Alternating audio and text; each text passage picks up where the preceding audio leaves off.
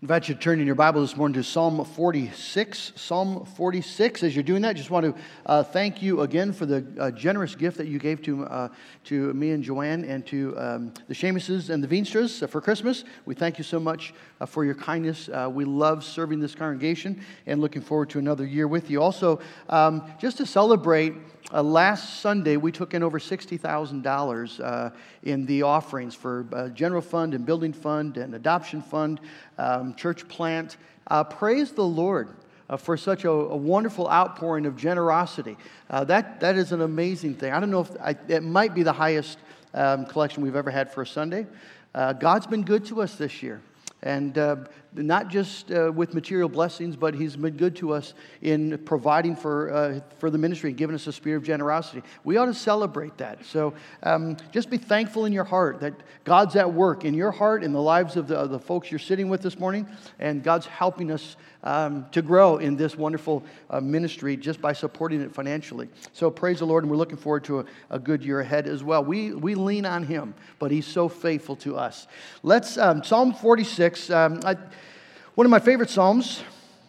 A psalm that's well known, and I thought a, a psalm that would be very appropriate as we start 2017 together. Uh, what are we to what are we going to trust in? What's our confidence? Psalm 46. Let's give our attention to God's word. God is our refuge and strength, a very present help in trouble. Therefore, we will not fear, though the earth gives way, though the mountains be moved into the heart of the sea, though its waters roar and foam, though the mountains tremble at its swelling.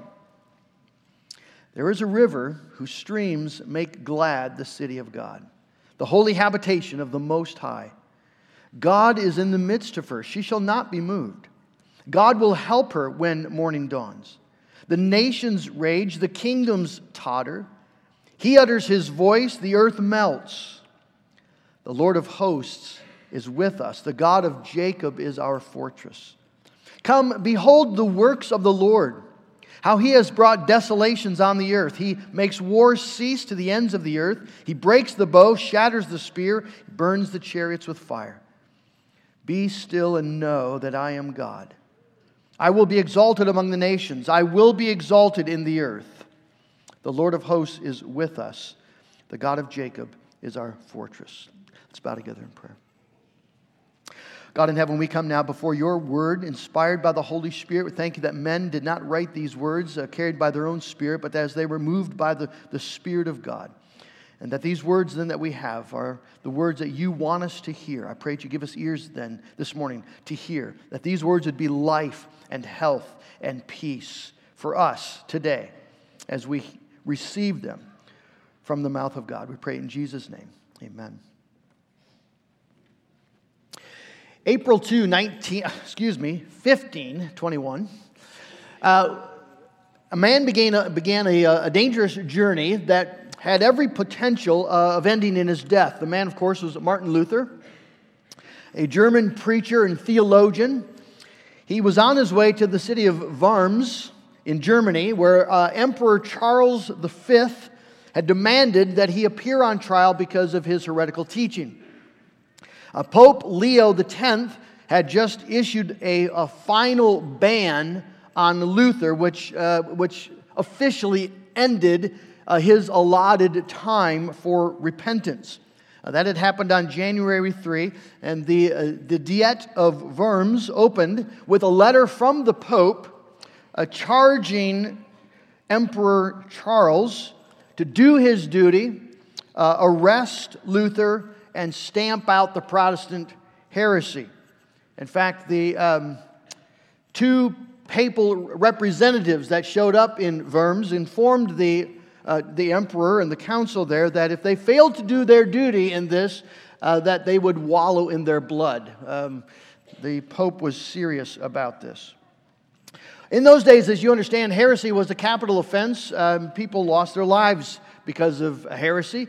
Uh, and, but because Luther was popular with the common folk, particularly in Germany, of course, uh, the emperor, who was a German himself, decided to give Luther uh, one more chance to repent and recant uh, on the threat of death if he failed to do so. Uh, so that was um, what was going to happen in Worms. Uh, Luther had been promised safe passage. Uh, he had a letter from the emperor saying, uh, guaranteeing safety in his travels. Of course, Jonathan Huss had had the same sort of arrangement and only to be uh, taken and burned at the stake.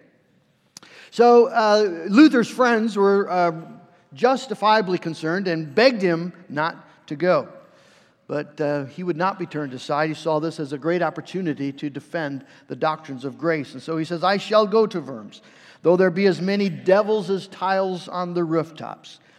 Uh, Luther was keenly aware that there was a great spiritual battle taking place in the world, and uh, not a battle with flesh and blood. It wasn't the emperor or the pope primarily that were his concern, but principalities and powers. It took 10 days to travel um, to the city of Worms, and Luther spent his time writing a song based on Psalm 46, the song you know as A Mighty Fortress is Our God. Luther is quoted as saying, Come, let us sing the 46th Psalm, and then let them do their worst. God is with us and powerfully preserves and defends his church and his word against all fanatical spirits, against the gates of hell, against the implacable hatred of the devil, and against all the assaults of the world, the flesh, and sin. Let us sing the 46th psalm and let them do their worst. It's a wonderful psalm to sing in a troubled world. And I've decided it'd be a great psalm just to reflect on again as we begin a brand new year, the year of our Lord 2017, uh, because this psalm reminds us of essential truths, doctrines that we need to lay hold, uh, lay hold of if we're going to walk this year in a way that pleases the Lord. We are going to be engaged in the same spiritual warfare that Luther was engaged in. Uh, we're going to face trials and temptations. We're going to experience our weakness. We're going to be at times where we'll be confounded. Uh, the world, who knows what will happen on the world stage in 2017, right? Many are, are uh, prognosing difficult, dangerous things. But we can know that 2017 will be a year filled with good things because God, the living God, is for us and, and is with us and that makes all the difference. And so let's look at Psalm 46 uh, together this morning. Uh, notice first there's a, a, confession, and then the consequence of that confession. And then we're going to see the context where we live out that uh, confession, and then the conclusion, things that we can know because of that confession as we, we begin a new year. The confession itself, the psalm is held together, if you notice, by a, a reoccurring confession, confidence in God, verse 1, and then 7 and 11. Verse 1, God is our refuge and strength and ever present help in trouble.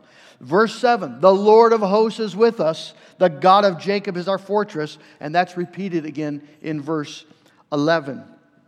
And so the psalmist is uh, weaving this, this bold confession this is what we believe. This is what we're convinced of. In the midst of um, a troubled world, this is what we uh, rest in. God is our refuge and strength, a very present help in trouble. Uh, the, the Hebrew in the last part of that phrase sort of uh, puts words on top of each other. Uh, we, we, the English uh, ESV translate a very present. It, it, the words are just are, it's God is an ever present, intentional, purposeful, powerfully present God. He's, he's there in the trouble to assist and provide aid and comfort and help. Uh, everything that we need in trouble, God is there. Because He's there as a, a refuge and a strength Notice uh, that the psalm doesn't say that he uh, is a refuge and strength keeping us out of trouble. He's not only a help from, but most importantly, in. Uh, peace doesn't come primarily from the removal of trials. There, we, we live uh, in, a, in, in, a world today and in a country today where, where people have life much easier than, than maybe ever in the history of the world, and yet people don't have peace. A peace doesn't come from, from ease, from removal of trials. Peace comes from the presence of the Lord.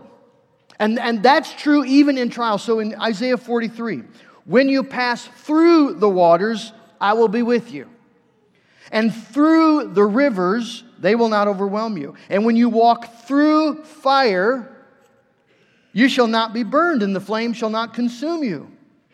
Why not? For I am the Lord your God, the Holy One of Israel, your Savior. So, will you go through the waters? Yes. Are you going to go through the rivers? Yes. Through the fire? Yes. Are you going to be overwhelmed? Are you going to be burned? Consumed? No. Because the Holy One of Israel, your Savior, is there with you. God's a very present help in trouble. It's a wonderful promise as we start a brand new year. It's an amazing thing to be able to confess uh, we uh, are certainly going to, uh, in various ways, experience troubles and trials this coming year, but we will never, ever experience a single one of those trials alone. God promises to be a very present help every step, every moment. And the, and the consequence then is immediately found here in verse 2 Therefore, we will not fear. Therefore, we will not fear. Boys and girls, do you ever get afraid? I've asked you that before.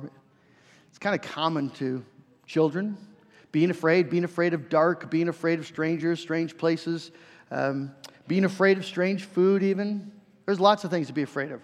And, uh, and it's common for children to experience fear and, and to admit their fear. I'm afraid. Uh, boys and girls, big people get afraid too. Uh, big people fear all kinds of things. Uh, we maybe hide it in different ways. But we fear many things. And, and uh, one of the interesting things is, is, as people get older, sometimes those fears just increase as they start to sense the diminishing of their abilities, their, their gifts, their strengths, their opportunities. We fear things like a, a, devastating illness. We fear growing old. We fear for our children. We fear for maybe our country. We fear uh, for things that we know and things that we don't know. Psalm 46 says, we will not fear. It's a commitment. It's a, it's, a, it's a promise, in a sense, made to ourselves. We will not fear. Not if God is our fortress, our refuge and strength, not if God is an ever present help in trouble. Notice, we tend to think that courage is a personality trait. That, that's, you know, we read stories of brave people who do courageous things, and we say, man, it would be nice to be like that. Or maybe you just know people who sail through life and um, they're not troubled by things. They don't get, they don't get frightened by things. They just, it's going to be, it's going to be fine. This is, this is great. Um, well, eh, we can easily say, well, that's, that's, that's just a personality trait. I'm not like that. I'm more, you know, introspective. I'm more, I think things through. I'm, I'm not a pessimist. I'm, I'm, I'm, a realist, right? You've heard that before. Uh, I just see things as they are, and, and uh, I don't have that personality trait. Well, this has nothing to do with personality traits. This has everything to do with what you profess to believe. Is God uh, these things, or is God not these things? And if he is these things, you see, then you can say, if, if, if you actually believe what you say about God, then, then you can say, we will not fear. That, that this confidence, this assurance is, is available because God is who he is and because of the promise that he, the, the, the protection that he promises. Uh, we, we can say, we will not fear. There's, there's reasons for saying this. You see? Don't miss the therefore. Because God is, is this, therefore we will not. We just need to keep our eyes on the Lord, then, don't we? We need to keep our eyes on the things that He promises to be. This is, this is why we, we need to be reading our Bibles. Just taking time to, to open it up and, and be reminded again the character of God and to be actually feeding your soul and your faith on the truths that you're reading, not just sort of plodding through, but, but what does it say and do you believe it? Does that resonate with you as true? And what difference will that then make in how you're going to do life today? Because God is this, therefore we will not. We need to keep our eyes on Him. But notice, one of the things I love about this psalm is that it's this is no Pollyanna psalm of, uh, you know, this is just going to be wonderful.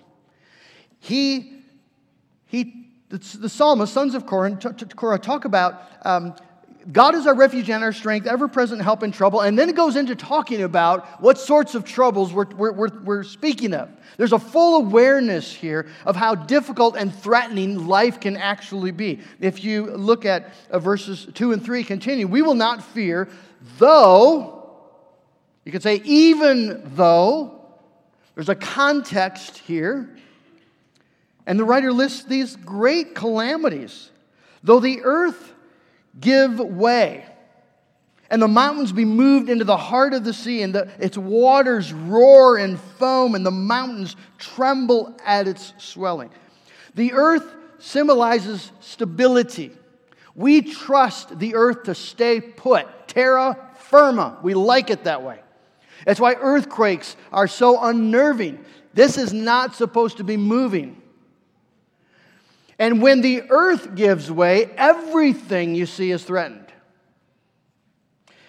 The earth is what you stand on, it's what you count on in life. It can symbolize things like your marriage, your parents, your job, your health. It's, it's th- these are things that you, that you just take, that these are, they're not going to move. They're going to be there. You can count on it. The mountains symbolize security. Mountains were places to run to, places to escape, places to hide, place to find comfort. And, and we have those things in our life. Again, it can be family. Maybe it's a retirement account. Maybe it's your gifts, your ability. It's what you run to. When things get tough, you know that because you're able to do these things, you're going to be okay. But you see, what if all of that gives out? What if the earth gives way. And the mountains that you had hoped to run to got moved into the heart of the sea. Some of you know exactly what the psalmist is talking about. You've had an experience of, of something that you, you just trusted in. It was going to be there, it was going to be there for all of your life, and then, and then it wasn't there. It, it got moved. And the, and the mountain that you were, were had always run to for security, that mountain was, was now, it, it moved into the heart of the sea. It, it was no longer available.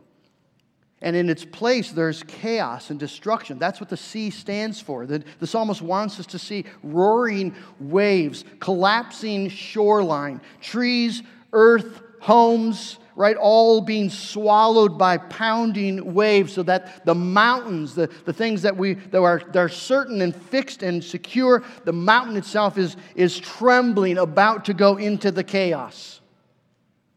The world will look like that at times.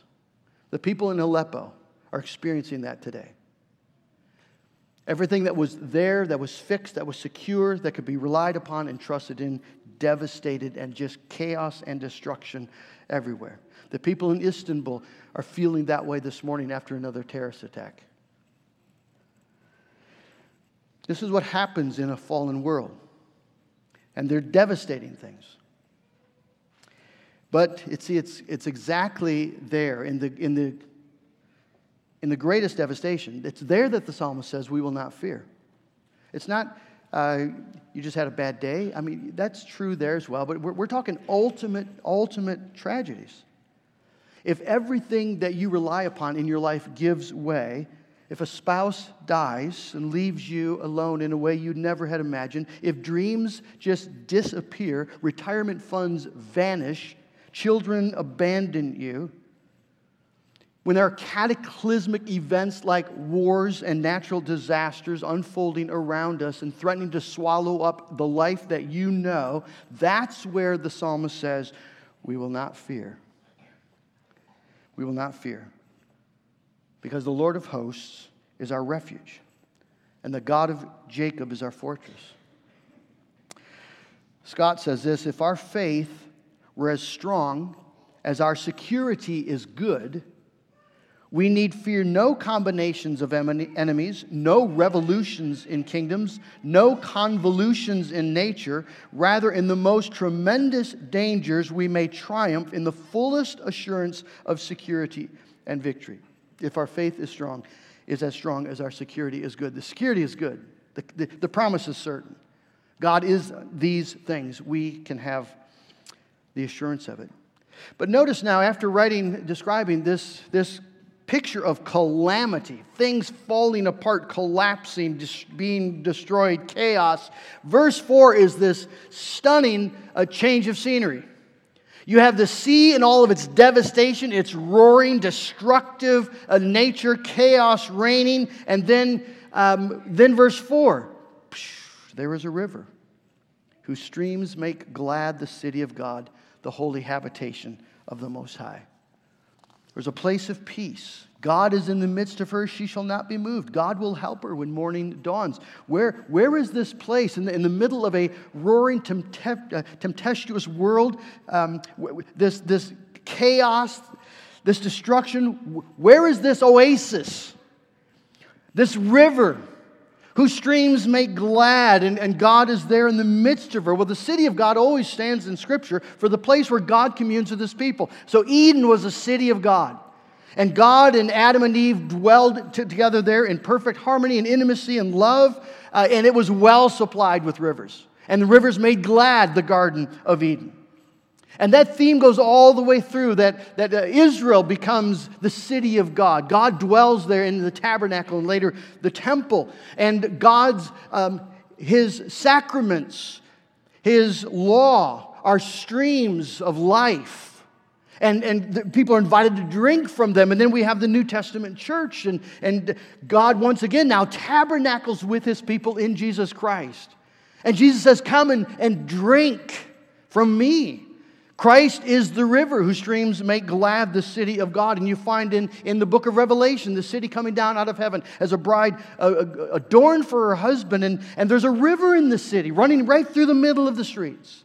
And the tree of life on either side, always yielding fruit. And the leaves are for the healing of the nations. It's a beautiful image that, it, that in this world, God has entered and God has a community where he lives with his people and he nourishes his people with streams of grace and kindness and compassion and love. And friends, the church of Jesus Christ is exactly that in the world today. It doesn't mean that everything's just peace and calm in the church. The church is, is uh, we're still the church militant, the church not yet perfected. There will be, there'll be heartaches and there'll be trials and failures and sin. And yet, the church of Jesus Christ is the city of God where Christ dwells and nourishes his people and in the church, you see, we can have this confidence that it's going to be okay. The world around us might be falling apart. Verse 7 the nations rage, the kingdoms totter. That's what's going on. Just read your newspaper. God utters his voice and the earth melts. But verse 7 the Lord of hosts is with us, the God of Jacob is our fortress remember uh, someone just saying, I can't remember who it was, but it was, it was something I read, somebody just reflecting on this last election and, and how tore up people were about it and, and how emotionally uh, affected people were about, about, it. And he said maybe one of the lessons that the church has to learn here is, is, is that if, you're, if we're that wrapped up emotionally in the outcome of an election for the president of this country, maybe we've, maybe we've forgotten that every Sunday we get to go to a place and celebrate a kingdom whose, uh, whose, whose the throne is, is, is eternal and secure and inhabited with Jesus Christ. It's a kingdom that will never be shaken. Maybe, maybe we just maybe this was a good reminder for all of us to once again center our identity as citizens of heaven and, and a little less as citizens of earth. And that, that whatever takes place, whoever inhabits the White House, right? This nation, along with all the other nations, has a, a limited, uh, it's got a termination date on it. It's going to fail. And we, we, we live in this, in, the, in this uh, country as good citizens, but this is not, we're not living, our, our, our confidence isn't here, our trust isn't here, our life and health and peace isn't here. It's in the city of God. It's, it's the place where the streams, the rivers of God make us glad. And so, finally, the conclusion things to know. Because the last stanza then just calls us to fix our eyes on God. Verse 8, come, behold the works of the Lord. It's just like saying, hey, everybody, everybody gather around. Uh, I want to show you something. Behold, see, observe, notice God. Behold the works of the Lord. And, and it references God at work both bringing desolation and peace. Behold the works of the Lord, how he brought desolations on the earth. So, the, the first thing that we, that we want to know is that God is in control of human history. God is in control of human history. Are there earthquakes? Are there wars? Are there bombings? Are there devastations? Are there uh, awful things happening in the world? Yes, there are. And the psalmist says, Behold the works of the Lord. Now, again, we, there's a lot of theology in there. We don't want to ascribe evil to God. He's not the author of evil. And yet, God is not ashamed to say that there's nothing that takes place in this world apart from His ordaining. That, that the, the devastations and desolations do not happen apart from the sovereign hand of God. And so when you see awful things happening, you, you, you, you, you can grieve the, the awful thing happening without losing your faith.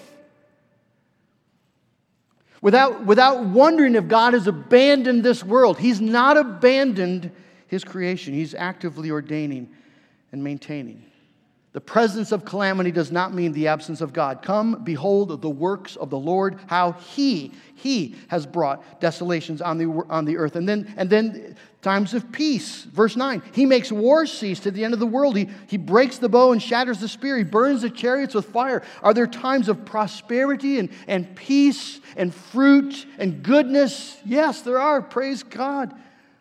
Come, behold the work of the Lord. Isn't that good to know as we go into a new year? 2017 is going to be filled with the works of our God. Human history is, is about what God is doing in His world. Do we, do we get it all? Do we fathom why God does what He does? No, we don't know why He does all He does. Why, why do people have to suffer in so many places in such awful ways? And, and, and, why do the, the tragedies that decimate our lives, why, why do those things happen? I don't know. The secret things belong to God. But the revealed things belong to us and to our children. And the revealed thing is that God is in control. That our future, this next year, is in the hands of a God who is our refuge and strength. So that's the first thing to know God's in control. The second thing, God is God. Verse 10 Be still and know that I am God. It's the first time that God speaks first person in the psalm because he wants us to hear this. Be still and know that I am God. Well, what does that mean? Because we'll say, Well, I know he's God, I believe in God. Yeah, but does that reflected in, in how you live? Are you still in that knowledge? Are you confident? Do you know that God is God? And, and is, it re, is it reflected? And, and what exactly does it mean that God is God? Well, God tells us what it means. I will be exalted among the nations, I will be exalted in the earth. So let me just point out the point then. What God wants you to know and me to know is that God as God exists, exists and acts for his own purposes. That will clear up a lot of confusion in people's mind and life. You see, one of the reasons, one of the primary reasons people are so frustrated with God or give up on God is because they don't understand that God is God. And what they, what they, what they mean when they say, I believe in God, is I believe there's a benevolent divine force that exists to help me achieve my ends or, or to help make my life easier or the way that I would prefer it to be. That, that that's, that's the God I believe in, the, the God of my plans. And God will say, well, that's not who I am. God is the God of his plans.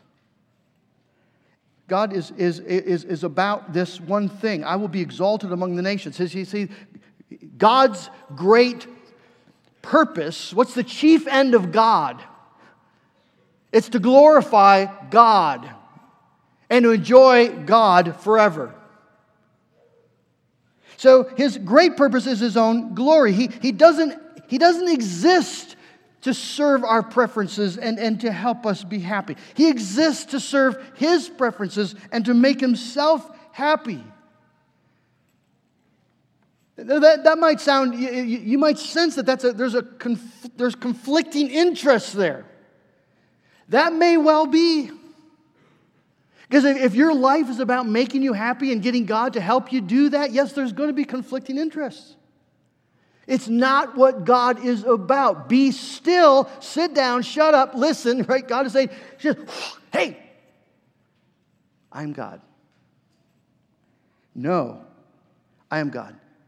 And the great purpose of all things, the purpose of all creation, the driving motive behind all things, the grand end of all history is this I will be exalted. That's it. Everything exists for that. I will get glory for my name. Now, there's reasons why that ought to thrill you. For one thing, isn't it wonderful to know that, that you don't exist for the puny ends of your own preferences? Your own pleasures, your own, your own puny little purposes? I mean, what a waste of, of perfectly good air and water and food to keep you alive for however many years. You exist for something magnificent to be displays of the splendor of the glory of God. Because everything is moving in that direction. That's why you exist. It's why the church of Jesus Christ exists. It's why the universe exists. So that one day every knee is going to bow and every tongue is going to confess Jesus Christ is Lord of the glory of God the Father. And that ought to thrill you, you see, because it means that your life has significance beyond what you could ever imagine. There is a grand purpose, there is a magnificent glory, something that's unimaginably great and beautiful and precious that God has called you to be a part of, and that is to glorify, exalt the name of God. It's why you exist. It's the purpose. It's the point. Be still and know that I am God. So that means then, whatever trials God brings, that if we can say, Lord, I don't know why this is here, but, but as long as you get the glory for it, then I'm satisfied. But there's a promise here as well I will be exalted. I will be exalted in the nations. I will be exalted in the earth. Do you realize that, that, that there are billions of people today who do not exalt God as God? That there are, there are leaders of nations who scoff, mock the living God, absolutely confident there is no God.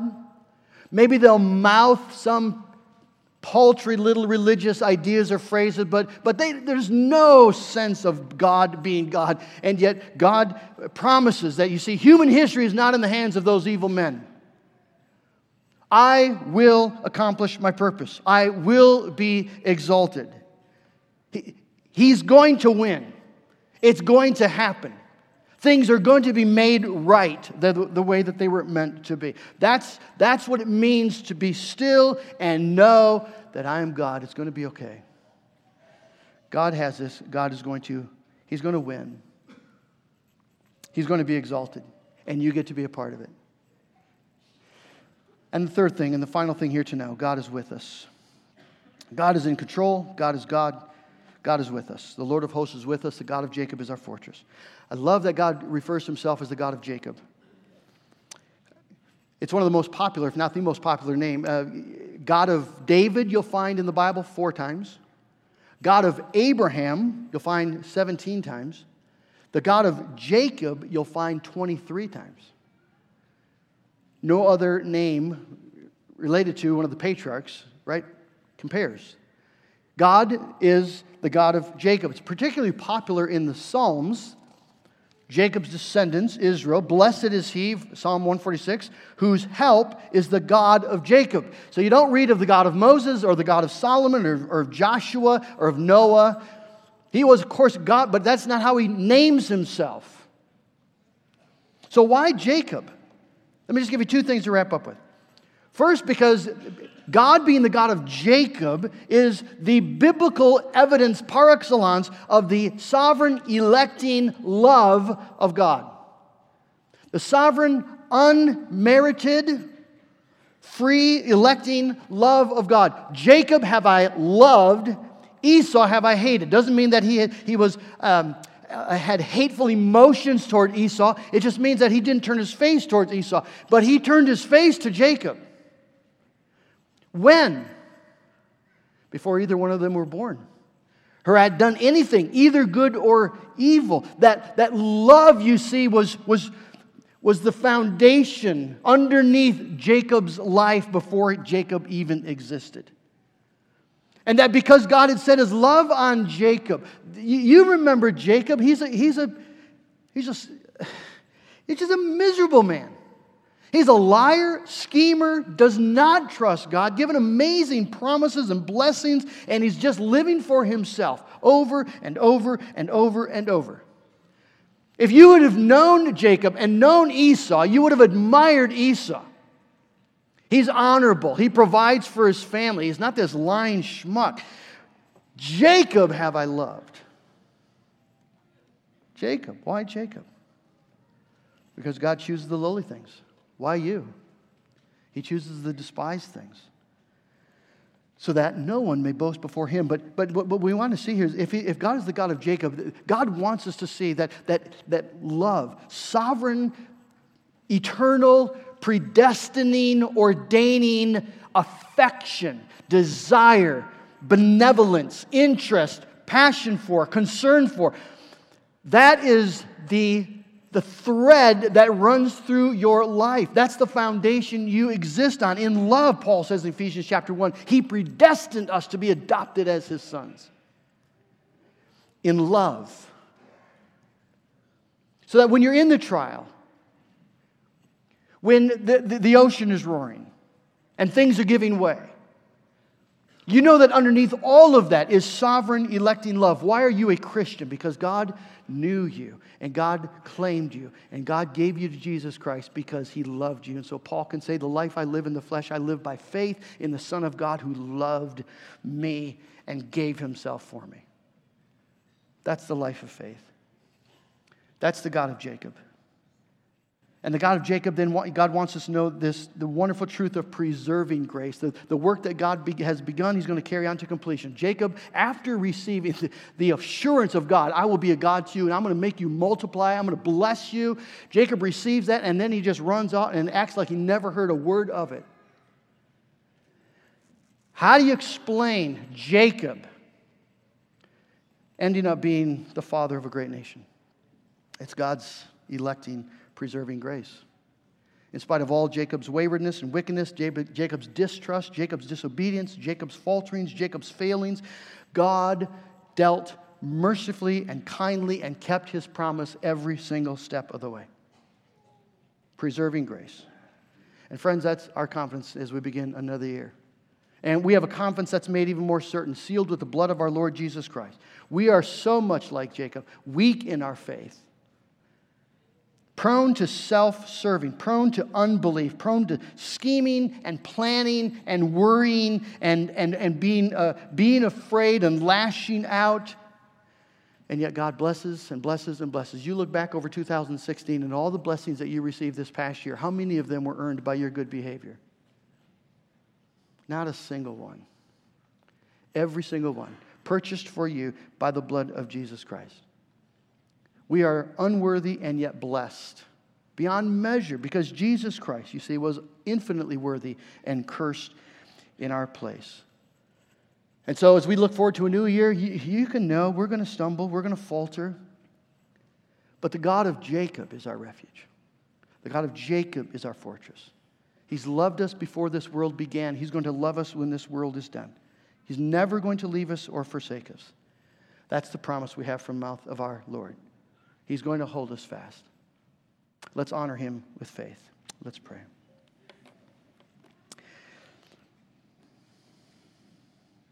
God in heaven, what an, what an amazing truth. You are our God. The God of Jacob is our God. That the story of our life isn't told simply from the date of our birth to the date of our death, but the story of our life is best told in the pages of eternity, where you loved us and gave us to Christ. Oh God in heaven, I pray that this morning, if there are any here who do not know that to be true for themselves, that you would, oh God, lead them to, to true faith and repentance today. Help them to see that this, this Jesus has come into the world for, for sinners like Jacob, sinners like us. That our sin is no barrier to the wonderful truth of God's grace, but is exactly the canvas on which God displays the wonder of it. Lord, I pray that we would enter this new year with a commitment that we will not fear. And when we do fear, that we will remember who we are and whose we are, and we'll remember who has this whole world in his hands. And that nothing can separate us from the love that called us, the love that brought Jesus to this earth and brought him to a cross. Oh God, I thank you that that love now reigns on high and has promised to come again. And so I pray we would enter into a brand new year, Lord, as confident people, calmly assured, strengthened by the joy of, of our salvation, the joy of the Lord. Lord, ready to serve, ready to, to be useful in your hands for the accomplishing of your great purpose, the glorifying of your name. Lord, let that happen this year, and 2017 will be a blessed year. We pray it in Jesus' name. Amen.